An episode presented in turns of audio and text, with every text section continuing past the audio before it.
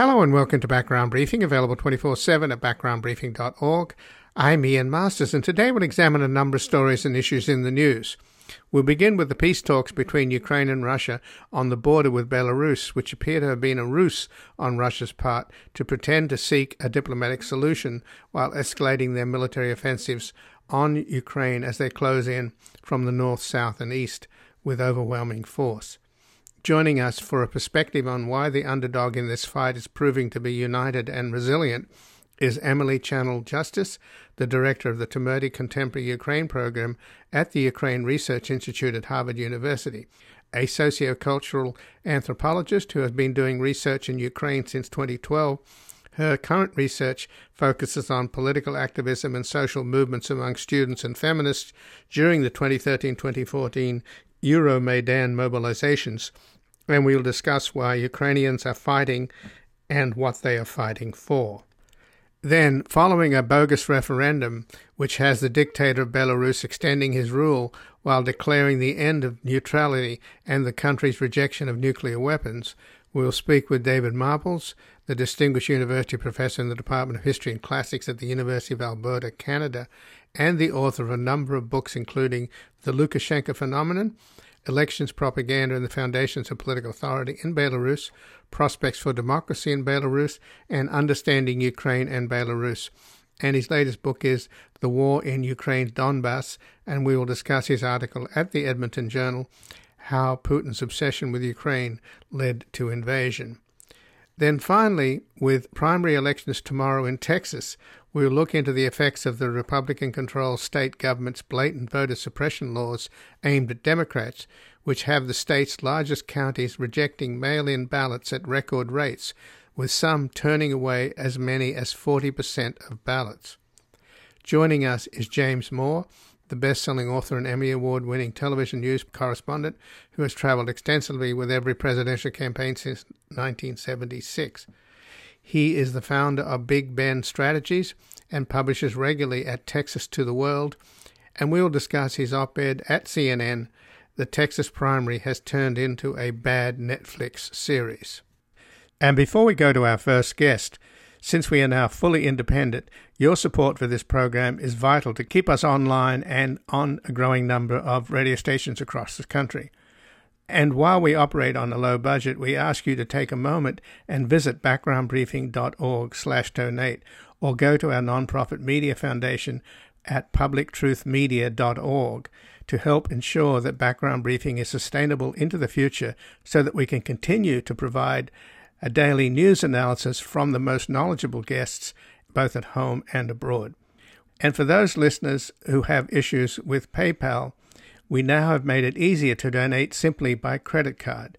So if you are in a position to give support or have been meaning to but have been unable, please go to backgroundbriefing.org/donate or publictruthmedia.org where your tax-deductible contributions make this program possible.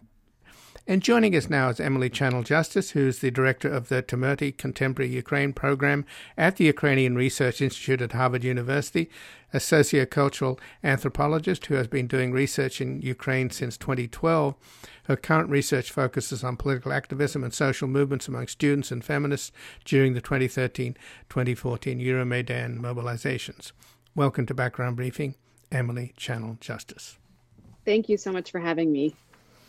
Well, thanks for joining us, uh, Emily. And what are you hearing from your many contacts in Ukraine now, particularly in Kiev? It seems like these talks on the on the Belarus border were something of a ruse on Putin's part to distract from the build up, the military build up, and he's now he sort of sent in his B team first, uh, most a lot of conscripts, and they were sort of testing the Ukrainians and they've been chewed up pretty badly apparently.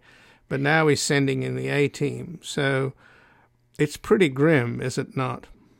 It is grim. I think the immediate response from the Ukrainian side has been much more than many people anticipated, um, and, and that includes Vladimir Putin.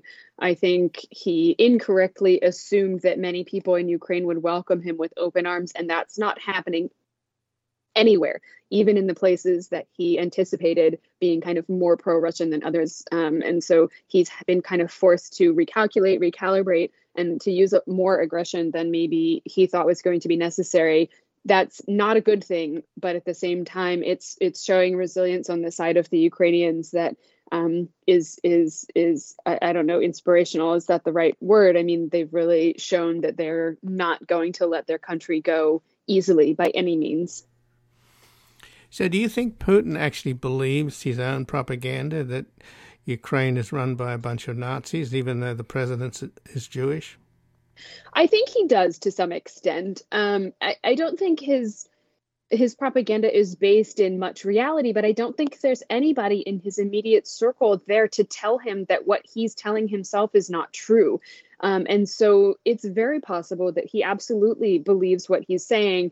I mean, we know that he's used that narrative that Nazis took over the Ukrainian government in 2014. You know, he's used that narrative in Russia for a long time now it looks like that was in preparation for this moment, for that justification. Um, I mean, President Zelensky's response, his first speech um, in response was so eloquent, you know, talking about his own family's sacrifice for the Red Army, uh, for the Soviet Army. You know, it, we we know from from watching more than Russian TV that those narratives are false, but but Putin has an echo chamber around him. Well, you know, I, I really wish the U.S had a better ground game in terms of counter propaganda, because clearly soft power would be really helpful in. I mean, I think the Russian people know that they're being sold a bill of goods, don't they? I mean, they're they're pretty cynical because they've been bombarded with state control propaganda for decades. What's your sense on how much they believe, even though we're told at least fifty percent of the country support Putin and the invasion? Well, that's that's what what we're told. I, I think um, you know we haven't had. It's it's hard to get you know good good polling data um, from Russia. We know that much of it can be manipulated, and and so it's hard to say. I, I just heard some numbers today that were based on trusted academic sources that had a number of around eight to nine percent of people that really supported an out and out war with Ukraine. That's Russians who would support a war with Ukraine eight to nine percent. That's a tiny fraction of the actual population. Absolutely. So so so I think the you know the the disconnect here that we have to keep in mind is the Russian people who don't necessarily support an aggressive, violent invasion versus those who still believe that Ukrainians and Russians are brothers or are the same. You know, what's the position? What's the point of of potential um, dissent within that? People who, okay, maybe they believe that Russians and Ukrainians are the same, but they aren't willing to use violence to sacrifice their own selves, their children, their parents in order to get that back that's the kind of crack I think that we have to look for. It's very possible that that that number who isn't willing to use violence is much larger um, than we've anticipated, and we have seen a lot of you know anti-war um, protests on the streets in big cities in Russia, maybe more than certainly more than Vladimir Putin anticipated. And again, I'm speaking with Emily Channell Justice, who's the director of the Temerty Contemporary Ukraine Program at the Ukrainian Research Institute at Harvard University, a sociocultural anthropologist who has been doing research in Ukraine since 2012. Her current research focuses on political activism and social movements among students and feminists during the 2013 2014 Euromaidan mobilizations. So, you know the Ukrainian people very well, Emily, and a lot of talk about their bravery, and it's pretty obvious. Uh, this is a David and Goliath situation. And there's also talk about a guerrilla war. How much is this sort of wishful thinking on the part of the West? Because I imagine there should be, and maybe there is, a certain element of guilt amongst Western and NATO leaders that they've really not come to Ukraine's aid when they should have. And the Ukrainians are clearly doing all the fighting. And let's face it, the Ukrainians are fighting for democracy. And here in the United States, we're losing our democracy through massive Republican voter suppression. We have a former president who's openly siding with Putin, and he could come back in 2024. So we're not exactly in a very healthy situation vis a vis democracy. But the idea that the Ukrainians are standing up for democracy on their own is kind of heartbreaking. It is, and and that yeah, I, I think you framed it exactly right. I mean, Ukrainians are are willing to give up everything to keep their country alive. I mean, we know that Ukrainian democracy isn't perfect, and as you've rightly pointed out, American democracy is far from perfect itself. So what they're fighting for is is an idea, as it's it's a it's a you know it's an identity. It's so much more than um, you know than than joining NATO or, or something like that. You know, it's intangible. And I think that's what motivates people to keep fighting. I, I do fear that this could become a long and drawn out resistance. Um, obviously, you know, I, I say that I fear that because I think it would it would entail a lot of violence and a lot of death. I think you know we're already seeing large numbers of civilian casualties. That number is going to continue to increase as long as it draws out. But Ukrainians are not going to back down. I mean, President Zelensky, I'm sure I went into these talks today knowing um, that, that you know there there's not anything he's willing to give up um, in order to to get concessions, and so um, we really you, there's just it's i don't know if it's heartening. I don't think that's really the right word. It's just it's very moving to see people who are willing to fight. And those people who aren't willing to take up arms i should point out they're in the background. They're helping people get medical supplies get food. They're helping refugees leave the country they'll help they're helping foreigners who were stuck in Ukraine get to the borders and get to safety. So even the people who you're not seeing taking up arms, they're also doing something to help. And they're staying in Ukraine. They're risking their lives to stay in Ukraine to do that. So these scenarios for guerrilla war, whether or not they're exaggerated, it would seem to me that given how many troops Putin would need for an occupation, he certainly doesn't even have that number. He'd need about a half a million. So again, is his military planning based upon his own fantasies about that he's liberating the Ukrainian people as opposed to enslaving them? I, I think so. I, I do think that the, and this is actually kind of where the, the fear really is rooted. I think he did expect many people especially in those border regions, to greet Russian troops with open arms. They have not. They are fighting. Um, so, like you already said, he has to bring in this A team, which he doesn't really probably want to do. But that means he also may ramp up some of the other kinds of aggression. And, and so, you know, that means more indiscriminate bombings that may impact civilians even more, right? Um, much more aggressive use of force in, in some of the areas where we hadn't yet seen that. Um, and so I think the fear is that instead of learning from this negative reaction on behalf of Ukrainians, you know, instead of recalculating to say, okay, you know, maybe I'm wrong, he's going to instead ramp up the violence and aggression. Um, as we've seen, he's ramped up the nuclear threats as well to anybody who gets involved. So the fear is, you know, how do you respond to counter somebody whose whose initial response to people not accepting his invasion is to be more aggressive? I think that's a scary prospect. Well, apparently he's deployed the Wagner group, which is the mercenaries run by this guy Prigozhin, Putin's chef, mm-hmm. and they're very active in in Africa where they're doing horrible stuff. They're really nasty people, and apparently they're already in Kiev. At least Zelensky has warned that there are these assassination groups out in uh, Kiev trying to assassinate him and his family, along with other key leaders. So it's got to be incredibly scary for the Ukrainians to not just to defend the perimeters of the cities under the assault, this growing assault from the Russians, but also having this kind of fifth column within their cities and within their country. Absolutely, and and we've we saw a, a, a threatened coup plot a few months ago um, that was sort of seemed a little I don't know out there to me, um, but now obviously seems very connected to what's happening now. And we actually, uh, a panelist at an event I was at earlier today mentioned there was already a coup on Zelensky's life months ago. Um, it was a, a, very strange kind of bungled assassination attempt.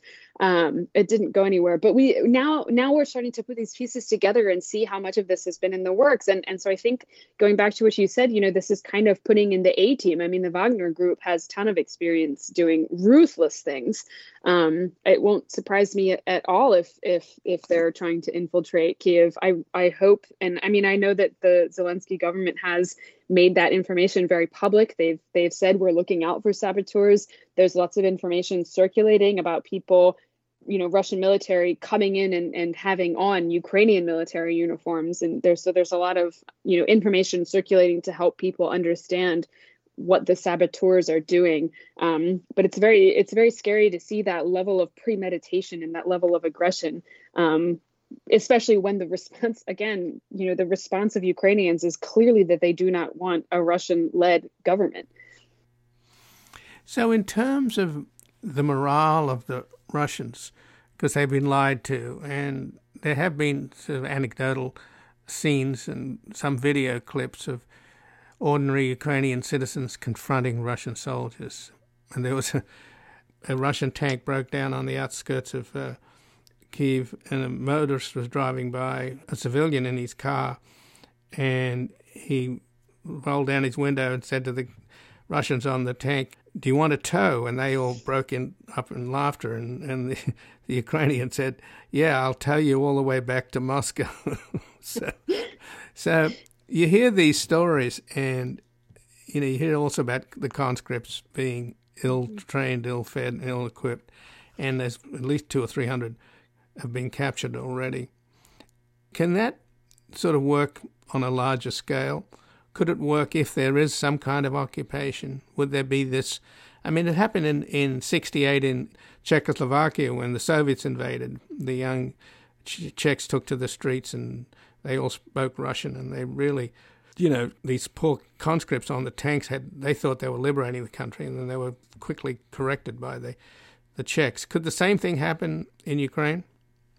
I, I certainly think so. We're seeing the example that you gave. I've seen several more things like that. You know, in the in the southern port city of Berdyansk, we saw videos of of people, Ukrainians, out in the streets right in front of the Russian occupiers, telling them to go home, and, and large crowds. So I think that morale question is is important because Putin is ramping up these kind of ruthless campaigns, but he's asking people who clearly are out of their element and very likely do not believe in those things to do that. And also, what we're seeing is you know, Ukraine is not going to back down, which means that an occupation of the major cities is going to be that much more difficult. And so, if you have all of these competing elements and you don't have, you know, like you said, half a million troops who are willing to believe in this, um, we have to hope that those that creates an opening. Um, you know, for for Ukraine to have a little bit more time and for more aid to get through, I think there is a risk in that case of a very protracted um, kind of guerrilla resistance, and and that's going to result in just so many casualties. And I, I hate to think like that, um, but at the same time, something like that is also another thing that could change Russian public opinion. You know, um, mothers of soldiers, mothers of, of soldiers who've died have always been a very strong political voice. So, you know, we're going to be seeing, I mean, the Ukrainian, the Ukrainian sources are claiming upwards of 3,000 Russian soldiers who are already dead um, that's a large voice to potentially speak out against the violence. Their families who have lost their their children um, you know who have lost their parents who have lost their brothers that's that's hopefully a voice that's going to get heard and and change you know I, I don't know change the the wave of support. So emily in the last few minutes since you've studied ukraine and spent a lot of time there tell us what you feel is really motivating the Ukrainian people to stand up to the Russians? I mentioned that they're fighting for democracy, but what's your interpretation of what motivates these people to take this brave stand? Well, I think we saw this in 2014 when they stood up in the Euromaidan protests against the pro Russian government and they decided they wanted a different way. And that was democracy, that was independence, that was a European future. So it's not just that people are fighting for this idea, it's that they know that they can do it because they've already done it. They've already done it couple of times. They they ousted the pro-Russian leader in 2004. You know, they ousted the Soviet leadership in the 1990s. I mean, these were always, you know, mass mobilizations of people who were willing to fight. So it's it's both the fact that Ukrainians are fighting for an idea that they have been believing in for years, um, but also that they have the experience. They know how to do it. They are ready to do it, and they are not going to let you know the what whether or not NATO comes to their aid or not, that's not going to be what decides the future of Ukraine. Ukrainians are going to decide the future of Ukraine, and that's really, really, I think, more motivating than than maybe we can understand. You know, not having had our country's sovereignty challenged by a a much greater power before. Ukrainians fundamentally understand that. So you're describing something that's not nationalism in the way, certainly in the way that Putin's trying to describe them as a bunch of Nazis. It's not traditional sort of patriotic nationalism based upon jingoism and often extremism and violence. It seems like a, a much deeper form of nationalism. I think it is. And I think one thing that matters a lot is that most, you know, Ukraine has always been this multi ethnic country. This identity has been you know, it's shifted over many years. Um, obviously, there there are more Ukrainians than any other ethnic group in Ukraine, but Ukraine has this idea of being a civic nation. So in 1991, when the Ukrainian state was established, anybody who lived in that territory became a Ukrainian citizen. So that meant ethnic Ukrainians, it meant ethnic Russians, it meant Jews, it meant Romanians, it meant Hungarians, it meant Crimean Tatars, right? All of these people were considered Ukrainian citizens. That's what the vision of Ukraine is to people now. I mean, that was established in the 1990s. That's still the vision that the majority of people see as Ukraine. And that's a democratic Ukraine where everybody gets to participate um, equally. And and I mean, you know, Russian Russian kind of Slavic brotherhood nationalism is very counter to that idea. It's an imposed imperial idea that that creates hierarchies and creates greater kinds of differences between people. Um, and yes, it's a very idealistic vision of the Ukrainian state. We know that there's challenges to that, um, but but I think it's really important to clarify how people see Ukraine as a government, as a state, uh, and that's very different from from this kind of Russian imperial idea, where you know national identity is this hierarchy and if you're not a, a white slavic person you're you're lower on the totem pole. Ukraine is not built in that way. Well emily i thank you for joining us. I appreciate it. Thank you so much and again, I've been speaking with Emily Channell Justice, who's the director of the Temerty Contemporary Ukraine program at the Ukrainian Research Institute at Harvard University, a sociocultural anthropologist who has been doing research in Ukraine since 2012. Her current research focuses on political activism and social movements among students and feminists during the 2013 2014 Euro Maidan mobilizations. We're going to take a brief station break. We're back looking into the bogus referendum in Belarus where the dictator is extending his rule, ending the country's neutrality and nuclear free zone, and offering his troops up to Putin to fight in Ukraine.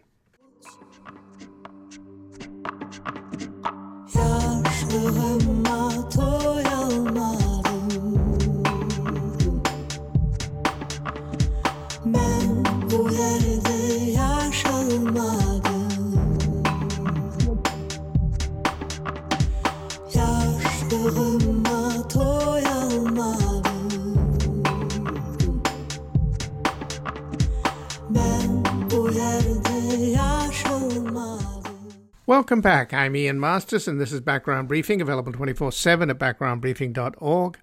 And joining us now is David Marples, who's a distinguished university professor in the Department of History and Classics at the University of Alberta in Canada, and the author of a number of books, including The Lukashenko Phenomenon, Elections Propaganda, and the Foundations of Political Authority in Belarus, Prospects for Democracy in Belarus, and Understanding Ukraine and Belarus.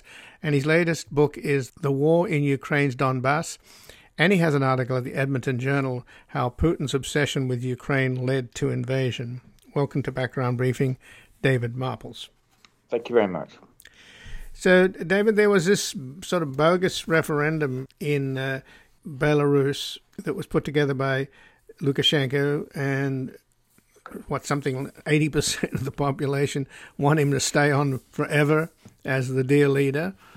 But the significant parts of it were that they renounced their sort of independence in effect, and the fact that they were, since the end of the Cold War, have been a nuclear free zone. So they've, in, in effect, invited Russian nuclear weapons in. I take it that behind the scenes, Putin must have really leaned on on Lukashenko really heavily. Yeah, I think so. I mean, for the past year and a half, Lukashenko's been falling more and more into Putin's orbit, and what used to be a fairly even sort of relationship and uh, actually a fairly fractious relationship is now one that's very clearly in Putin's favor. And it's reflected in the way they, they address each other. Uh, Lukashenko only says uh, things these days about Putin. There's no complaints from him. And it's really because I think Putin is his last friend. Putin is the only one who was who has kept Lukashenko in power through the period of mass demonstrations that took place in, in 2020 until about spring 2021 uh, after the elections, well, protesting the elections. So Russia is also providing Belarus with, with loans that are urgently required. And in turn, Belarus has more or less opened its, its land to the, to the Russian army. They've been doing joint military exercises for about five years now, but the the ones that took place uh, this month, February 10 to 20th, that were scheduled, were not part of the regular exercises. They were kind of an impromptu uh, operation, which actually allowed Russian forces to invade Ukraine from Belarus. And this was one of the points of invasion from, from the north. It's, it's very close to the to the to the Chernobyl nuclear power station. It was approximately about 10 kilometers away from there uh, to the Belarusian republic. So, the talks that took place on the border initially, Putin wanted to have the talks in Minsk, and Zelensky said no way, because Belarus is a is a co-conspirator or a co-belligerent, and the talks appear to have been a, a ruse on Putin's part to look like he's interested in negotiations, while his forces double down and he sends in his his second tier army, which is apparently a lot better and more professional than the initial wave that went in, which was a lot of young conscripts. So, how long before Belarus enters the war? Because I take it that a part of Putin's pressuring Lukashenko and essentially handing his country over to Putin and having um, Russian nuclear weapons and move right up to the Polish and the Baltic borders. So, how long before you think Belarusian divisions, and particularly the paratroopers, which is apparently their best units, are going to be in the fight? I think it'll be a matter of days before it happens. Uh, it, Belarus is all official. Belarus is already under great pressure to do that, and I, I don't imagine that there'll be there'll be a very long delay because Lukashenko's really got in, in no position to argue, and in fact, if he opposed it, I think he'd be removed from power fairly quickly.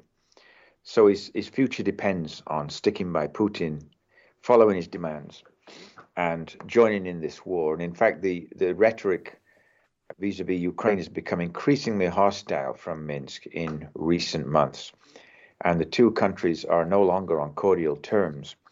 And, you know, this has happened even despite the fact that in the past, Lukashenko has got along with presidents who were far more nationalistic in Ukraine than than uh, Zelensky. Uh, Viktor Yushchenko, for example, got along really well with with um, Lukashenko. But now it's not a matter of, of who's there; it's just a matter of following what what Putin orders. And I think, uh, yeah, they, you will see soon Belarusian forces involved as well. I think this is essential for Putin to indicate that Ukraine is an isolated uh, part player in this post-Slavic world that this, you know, the other countries are more or less coming together to support Russia. Um, in fact, you know, Russia is also struggling, I think, for allies, and I think he needs he needs some help. Putin needs some help in Ukraine right now. I think Putin would also have been somewhat surprised by the depth of opposition throughout Europe, throughout the world, but especially in Europe, to this war. And therefore, now it's necessary to not to de-escalate, but to, to make the war appear somehow more justifiable. That it's a struggle to keep the Slavic world together in the face of Western intrusions through NATO or through United States. But how do the Belarusian people feel about this? I mean, obviously they don't have a voice. They voted overwhelmingly to get rid of Lukashenko, and he turned around and declared he got 80% of the vote. And it led to massive demonstrations, which were brutally suppressed. And the leader of the opposition is now, what, she's in Lithuania, is she not? The leader of the opposition is in is in Lithuania, and in fact, most of the opposition is either incarcerated or living abroad, which means that inside Belarus itself, there are no obvious voices of opposition now. Most of the media has been shut down, and the political parties, such as they were, there were no there were no really numerous opposition political parties, but they've also been thoroughly repressed by the security forces. But as you say, the population itself uh, is definitely, I would say, anti-war, and I would imagine most of them are strongly in favor of Belarus retaining a neutral, non-aligned status in a war such as this. They would not want to be involved. And in fact, one of the promises that, that Belarus Uh, received from Lukashenko in his earlier period as president was that he would not get them involved in foreign wars. They would not be serving in Chechnya, they would not be serving in Syria. They would remain on Belarusian soil. That was almost like a sacred promise. And now, you know, I would agree with you, that's going to be broken. And Belarus will get dragged into this against the interests of its people. But there's not much they can do in terms of protesting. There was a demonstration in in Belarus yesterday against the war, but it was quickly uh, the leaders were quickly rounded up and it was uh, curtailed. And again, I'm speaking with David Marples, who is a distinguished university professor in the Department of History and Classics at the University of Alberta and the author of a number of books, including The Lukashenko Phenomenon, Elections, Propaganda, and the Foundations of Political Authority in Belarus, Prospect for Democracy in Belarus, and Understanding Ukraine and Belarus. And his latest book is The War in Ukraine's Donbass. And he has an article at the Edmonton Journal, How Putin's Obsession with Ukraine Led to Invasion. So if Lukashenko sends his forces in, and which apparently Putin has strong armed him into agreeing to, if there's an occupation force, do you think they'd be a part of this? Because one of the things that's peculiar about Putin's military strategy is that he needs a lot more troops to occupy that country, which is going to be incredibly hostile towards him. And I wonder whether part of that role will go to Belarus. It might it might go to Belarus, but I, you know, I, don't think um, the situation would be stable even if Belarus joins in as well. It's not going to make such a crucial difference. I mean, in a way, Belarus has done done its part by being a location for one of the main Russian advances southward towards the Ukrainian capital. So, if you add the troops as well, it might um, certainly add a little bit of force to the Russian side as you say, Russia's not got enough troops there to occupy Ukraine for any length of time if they can actually succeed in occupying the whole of Ukraine. Um, I kind of doubt it. They would need about four or five hundred thousand troops to do that for any length of time. Personally, I think it's you know it's a huge error on Putin's part, and it's an error of emotion. It's not really an um, something that um, is rational or something that you would have expected Putin to do given his past policies. He's been a very careful conservative political leader who knows when it's time to withdraw and when it's time to advance. But sometimes it seems on this occasion he's let his feelings get the better of him and his fury at the idea of, of losing Ukraine, as he calls it, uh, prompted this irrational sort of action to launch an invasion, which no, I don't. If you ever look at it, it, it cannot work out well. It cannot, even if he succeeds in occupying Ukraine in the short term. I, I, my feeling is that this is this is the end of Putin's leadership of Russia. I mean, already the economy is starting to suffer um, notably, and I don't think it's going to turn out well at all for Putin, whether you know with Belarus or with or just Russia alone. But in, you mentioned the sanctions, and of course, the more effective sanctions are that the, Russia had this $640 billion rainy day fund, which they thought they could ride out a lot of the sanctions. But that fund is essentially being frozen because they weren't transacting dollars anymore. Uh, yeah. So that's got to be a huge blow. And the Moscow Stock Exchange closed, interest rates jumped up to 20%. So you can see that they're feeling the pain. But what about sanctions on Belarus? They are co conspirators and co belligerents. I imagine the US administration and NATO countries are going to really come after Lukashenko, but he's already been sanctioned because of what he did in suppressing the rigging the elections and suppressing the protests in 2020. Yes, and also for hijacking a Ryanair plane that was flying from Athens to Vilnius, simply to uh, to kidnap one of the opposition leaders who was traveling on that flight. I mean, I think that that was the sort of catalyst of the strongest sanctions that have been made against Lukashenko. What else can they do? I mean, the the biggest source of income for Lukashenko is uh, potash, exports of potash from his one of the major potash producing companies in the world is located in Belarus. And the question then has been how to stop it. And until recently, you know, they still managed to export it through Lithuania, but Lithuania is now paid to that. But there's always a feeling, I think, in the West with regard to Belarus that if you sanction too heavily, you're not only hitting the government, you're hitting the people who don't really deserve it. I mean, these are the people who have been protesting against Lukashenko, who would like to see a more democratic, pro Western system in Belarus. And is it fair to target them alongside the leadership?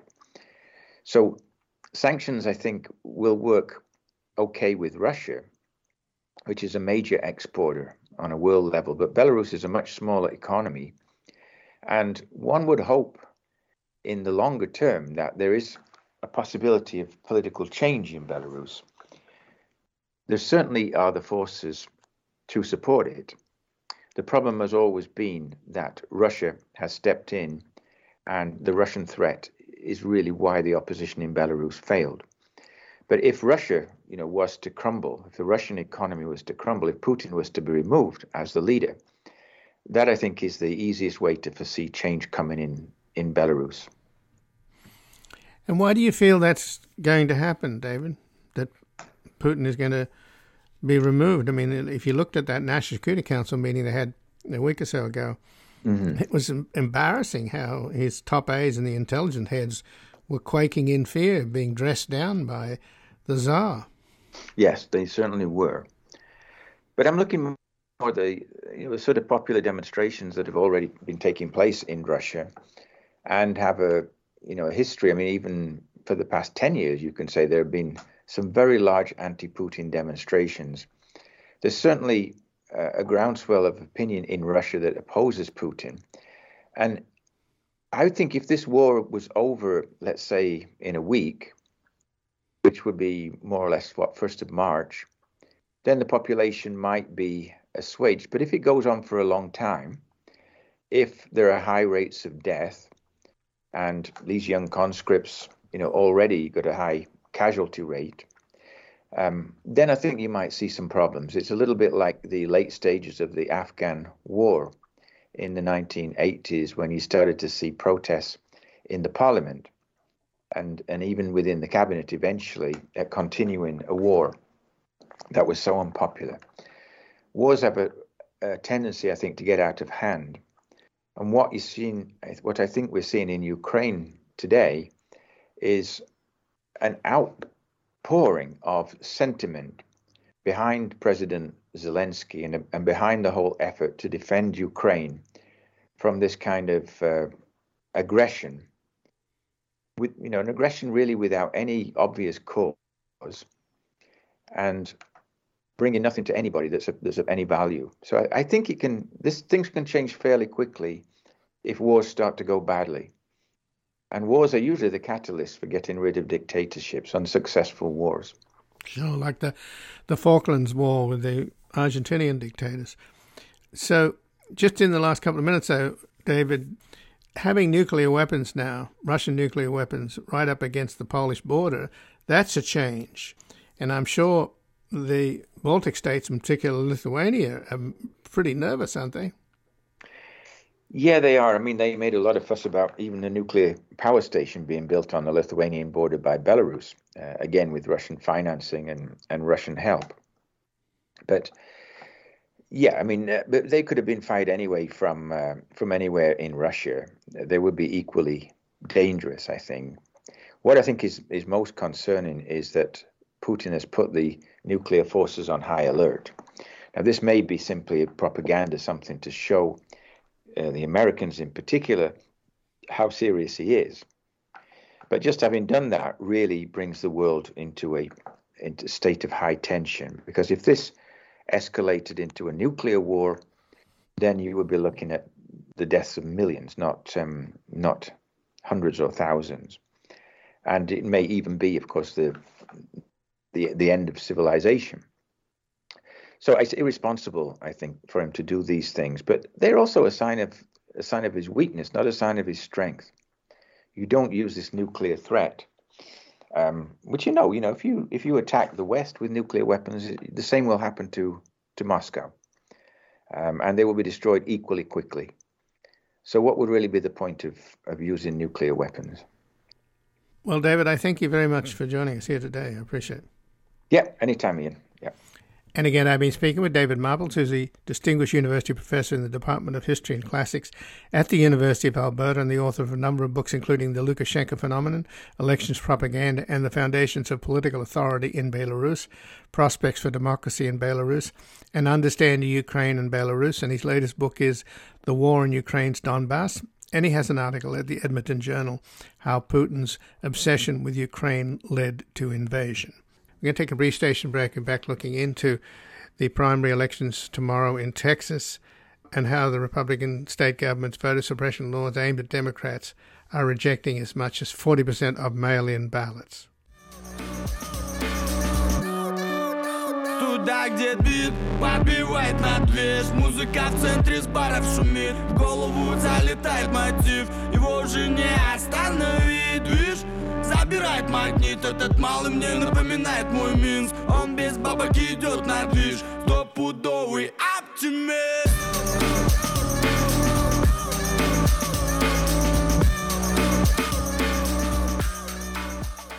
Welcome back. I'm Ian Masters, and this is Background Briefing, available 24 7 at backgroundbriefing.org.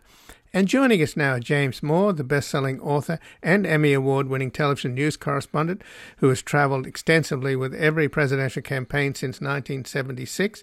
He is the founder of Big Bend Strategies and publishes regularly at Texas to the World. And he has an op ed at CNN. The Texas primary has turned into a bad Netflix series. Welcome to Background Briefing, James Moore. Always good to be with you, Ian. So this is uh, one series that I'm certainly not going to binge watch. It's a hoax, isn't it? It's a fraud. What's happening there? I mean, I find it so ironic, Jim, that the people in Ukraine are fighting for democracy and dying for democracy, and here at home it's slipping through our fingers, and in Texas it's become a joke. It's so blatant, the voter suppression. Yeah, the things that are happening are certainly without precedent. And I'm sure that a lot of your listeners are familiar with some of them, but they added so many loops and hoops to getting your mail in ballot certified. They want your driver's license, they want four digits off your social security. You have to place them at the exact right spot on the mail in envelope, and you have to sign the ballot in the exact right place or they'll send it back to you. And approximately, I think in Harris County, the last I heard was that 46% of the mail in ballots were rejected, and, and it may be as much as 50% here in Travis County. So you're talking about Houston and Austin, two of the biggest cities in the state, are getting mail in ballots sent back. But that's, you know, that's just a beginning of the fraud that's being perpetrated against Texas voters. Well, it's in direct response, isn't it, to the fact that in the last election, there was a record turnout with mail-in ballots, largely due to the COVID pandemic. Oh yeah, well we had a we had a registrar, a, um, um, elections official in Harris County, where Houston's located, who sent out without solicitation uh, ballots to everybody in the county who wanted to mail in, and we had drop boxes all over the county, and Harris County went overwhelmingly for Democrats, and so the end response to that was that instead of having drop boxes everywhere in Houston, there's now one drop box in a city of almost uh, 5 million people. And if you go out to Loving, Loving County in West Texas, which has a popula- an entire population of under 1,000 people in the county, they have one Dropbox too.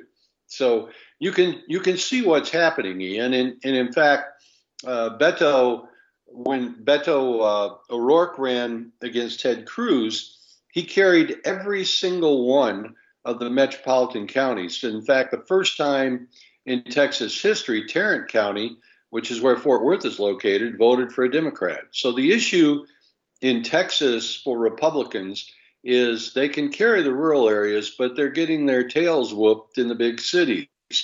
And the rural areas can only carry them so long because demographically, the state is majority minority any day now. And on top of that, we're getting all of the urban migration from the small towns. And so it's only a matter of time. And, and they're trying to delay it as long as they can. But this is robbery in plain sight. It'd be like televising live a bank robbery. Why can't anybody stop it? Is there anything that can be done? Can the Justice Department do anything? Well, I think a couple of suits have been filed and uh, they haven't been heard, of course. Uh, in Texas, our, our federal appeals court, as you know, is the fifth district in New Orleans, which is uh, just unbelievably conservative, and they'll kick it back to us. And of course, then it would go up to Supreme Court, where it faces a similar fate. The DOJ has sued. Merrick Garland has filed a lawsuit against the state. I don't think it's got a docket date yet uh, because he's calling it, he has called it voter suppression and voter oppression. Um, but, you know, these things are. These things are very subtle. I think you can see them in other states as well. Like in Alabama, they closed down they closed down uh, voter register or uh, driver's license offices in the rural, predominantly African American counties, and so people end up having to drive an hour and a half and and to get a uh, to get a license to have an ID to vote. And, and the same thing happens in Texas. So you know there's there's a narrow window to get these things done, and they and they make it harder and harder. And somebody said to me, in fact, the other night about why would anyone being be against presenting an ID to vote? And my point was I don't think most people are. I believe what people are against is making it difficult to get that ID, and that's that's what they're doing in Texas and, and in other places around the country. But we've kind of turned it into an evil art form here in Texas. And again, I'm speaking with James Moore, the best selling author and Emmy Award winning television news correspondent. He's traveled extensively with every presidential campaign since 1976 and is the founder of Big Bend Strategies and publishes regularly at Texas to the World and has an op ed at CNN. The Texas primary has turned into a bad Netflix series. And Jim, you wrote books about Karl Rove, the architect, and the best selling Bush's Brain and Bush's War for Re election. So you've covered the family, the family dynasty, which has dominated Republican politics for decades, with two presidents coming out of that family. But the latest scion, George P. Bush, he's just turned into a sort of embarrassing joke, has he not? Well, I guess he has no shame because you know the the former president, uh, you know, uh, insulted both his father and his mother, and and yet uh, George P. Bush, our, our current land commissioner, went and met with uh, Trump in New York City, and and you know pandered to him, sucked up to him, tried to get him to endorse him, and Trump told him, "Well, I'll make an endorsement, but I'm not sure when." And uh, obviously, he did not endorse George P. But he endorsed in the race uh, for Attorney General, he endorsed Ken Paxton. And our current Attorney General has a, a, a six year indictment for securities fraud hanging over his head. And then he had eight of his top staffers, his top assistant attorney generals, quit in unison and accuse him of using his office for kickbacks and for favors for uh, supporters. And so he's now under an FBI investigation, and yet George P. is running a deep third to a guy who's under indictment and under an FBI investigation. And so what we have seen is the other person in the primary, the Republican primary for Attorney General, Eva Guzman and and George P. are down at the border trying to uh, out Trump the Attorney General and and say that you know they supported the the border wall more than the other guy, and and it's just it's embarrassing. And I don't I don't know how the guy looks in the mirror in the evening. Maybe he doesn't. Well, I don't know how you can have an attorney general like Paxton in the first place. You mentioned the securities fraud dating back case dating back to 2015. Um, he's a born again uh, so called Christian who wears his religion on his sleeve. He got a donor, a big donor, to pay off his mistress to keep her quiet. And his wife is in the legislature, isn't she? She's in the state senate, yeah, and and she knows all this obviously, and uh, she's been she hasn't been uh, talked to or interviewed. I don't think she is willing to talk to anybody. Of course, uh, Paxton doesn't talk to anyone either.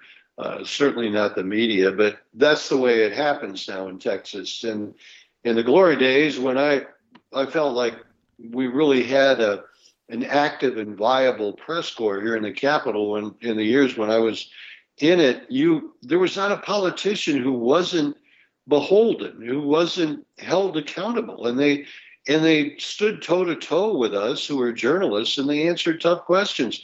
And now, whether you're Greg Abbott or Ken Paxton or George P. Bush, you know, you you put something out on social media for your supporters, uh, you produce a video or a news release, but you never, ever, ever get in front of actual working journalists, and and I think that is the heart of why Paxton's been able to get away with it. Ian, the other issue is that he's filed uh, motion after motion on a change of venue on this trial, and it's gone on for six years. And you know, right now, the the even sadder news is that my fellow Texans who are Republicans are supporting the guy, and he's probably going to get reelected. Well, apparently, it's an article of faith in Texas that if you're a, member of the Republican Party or you vote for the GOP down there, you believe that Trump is the legitimate president and Biden is illegitimate. Isn't that kind of the litmus test? Well, you've you've seen the you've seen the numbers as much as I have, and and and the the the facts are that if you if you are the Attorney General of Texas, you know Ken Paxton filed a lawsuit against four battleground states that that the Republican Supreme Court threw out, and um, the the guy who is running for agriculture commissioner for the GOP and is winning in that primary um, you know, he he did the same thing. He he questioned it. Uh, Greg Abbott has been the only one who's been circumspect about it, but the lieutenant governor of this state is another very powerful person. In fact, that office is more powerful than the governor's, and he's a big trumper, and he's the same way. So yeah, it's it's almost like a box you have to check if you want to run in the Texas Republican primary. And in the governor's race, the two guys that have the best chance in the primary to send Greg Abbott into a runoff are running to his right.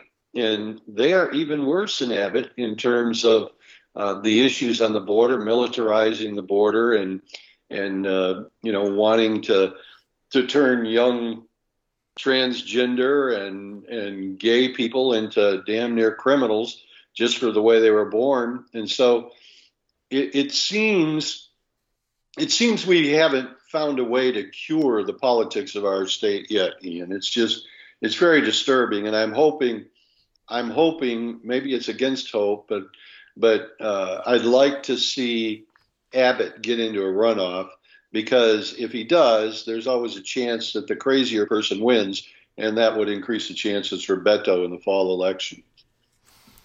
So, what is it though that's happened, and it's happened across the country? Why has the Republican Party turned into a party of trolling and culture wars? It's a long process, and you know, in, in Texas, you can trace it back to Ronald Reagan when he convinced the the conservative East Texas Democrats to uh, uh, call themselves conservative Democrats and vote for Ronald Reagan, be a Reagan Democrat, and those folks, those folks tended to uh, convert to Republican over time. And then you had a guy like Rove who came in and and got all conservative judges elected to the state supreme court, who created a business friendly environment and then that built upon itself over the years as conservatism grew. Remember, you could have taken a Texas Democrat from the 80s and the 90s, well, the 80s, 70s, and 80s, north of the Red River, and they would have been considered a, a, a conservative de- a Republican. And, and people have transitioned over, and the power structure has built and built and built. And then Trump came along and and allow these folks who are and, and he brings he brings money to the table and so he he also empowers he also empowers these people who who have kept their racism to themselves and their xenophobia to themselves for the most part and and he brings them out in the open and and people now think that they can get away with these things and and to appeal to those people then the candidates eh, have to go to the primaries and and and and repeat these vile things. And so, you know, the primary system is flawed in Texas, Ian, as it is everywhere else, because it is it skews towards the activists and the extremists. And so uh, that's what we get out of the primary process. And and those people can't win without pandering to Trump and his followers. So it's it's been a de-evolution that's just just been disturbing. And I don't I don't know where it stops. I really don't. Well, it just it's sort of on the voters, though, isn't it? If you care more about transgender bathrooms than having your pipes freeze in the winter and your electricity go off, and and so many government services are a joke. I mean, you know, normally people vote for bread and butter issues in politics, but for some reason or other, that's the last on the list. When you've got these incredibly incompetent Republicans and you mentioned the uh, lieutenant governor. He's a former right wing talk show host. That's, so he's just yeah. out throwing red meat all day long. He, he he's not doing any no. work for the people of Texas. Yeah, and and I would I would say that you are you are fundamentally correct that we get the government we deserve, and if people don't vote for a government that that helps them, that helps their state, that helps their economy, that helps their culture, their environment, then they're going to get something that is not good. But I, I, I also want to say that, and, and, and this may even sound a little silly, but but if you go out into rural parts of Texas, West Texas, and elsewhere, there is a, still this kind of frontier ethic that exists in the state, and it's mostly it's mythology. It's in people's heads. I mean, there there aren't going to be any barn raisings or anything else, but there's this idea that, well, I don't need no damn government, you know, and I'm going to do this on my own, or I'll get my neighbors to come over, and and it is it's destructive because, as you know, and as as any rational person does, a government is an organizing principle for any society, and in Texas, we have bought into you know that old Reagan thing uh, of the government is the enemy, and so people vote to uh, eliminate and reduce the government. They vote to uh, put people in power who hate the government. You know, it's the it's the old thing about Republicans.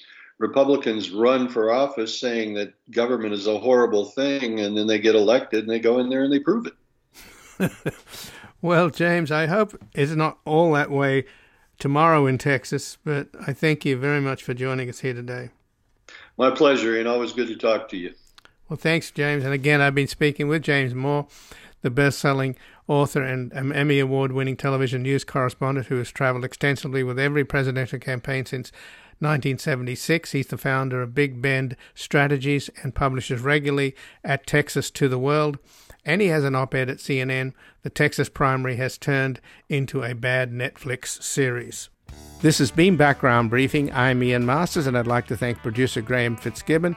And to help us sustain this program into the future and assure it remains free to all, please take a moment to support us by going to backgroundbriefing.org/donate or publictruthmedia.org, where you will find our non-profit Public Truth Media Foundation, where your tax-deductible donations, large and small, keep us broadcasting.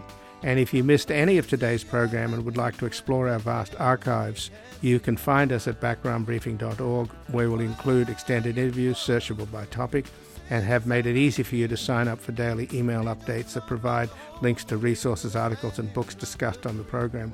Also, you can find links there to subscribe wherever you get your podcasts, and we also encourage your ratings and reviews on these platforms. Find us on Twitter and Facebook at Ian Masters Media, and please do help us reach more listeners by sharing this program with friends, family, and colleagues. And I'll be back again tomorrow with another background briefing at backgroundbriefing.org. Bye for now. The guy that lived next door in 305 took the kids to the park and disappeared by half past